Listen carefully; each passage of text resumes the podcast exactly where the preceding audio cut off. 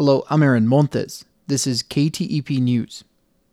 The El Paso City Council is at odds over how much developers should pay for water and wastewater projects in growing parts of the city. Major projects like water treatment plants and interceptors are partly funded by impact fees, a one time payment levied on new or expanded development. While there is some agreement about the need to require builders to pay more, there is a concern that increasing their portion greatly and quickly will drive some to move outside the city limits to construct houses in the county. John Balliew, the president and CEO of El Paso Water, said most utilities in Texas accept the idea that ratepayers are subsidizing growth and development.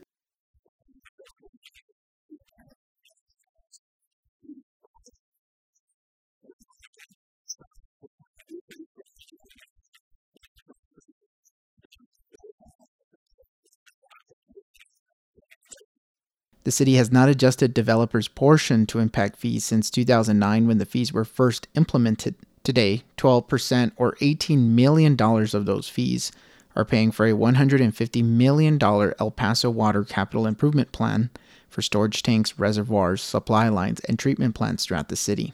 And El Paso County is hosting community meetings allowing residents to weigh in on the needs of neighborhoods and infrastructural projects throughout the region. Meetings will be held in person and virtually between February 28th to April 2nd.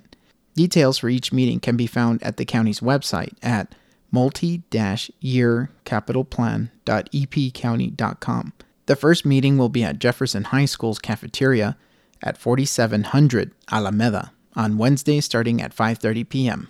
And President Biden and former President Trump will visit the Texas-Mexico border this week ahead of the March 5th primaries. TPR's Dan Katz reports.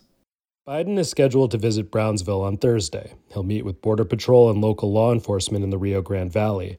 On the same day, Trump will visit Eagle Pass, 300 miles away, an area frequented by Republicans in support of Governor Greg Abbott's Operation Lone Star program to deter migration. Both Abbott and Trump have claimed without evidence that the Biden administration is not enforcing immigration law at the border. Migrant crossings dropped dramatically in January following a record December. Biden is trying to put pressure on Republicans to agree to a bipartisan immigration reform compromise, while Trump pressured Republicans to reject the plan they once supported. I'm Dan Katz in San Antonio. And thousands of pages of incident reports involving children in the state's care have been made public.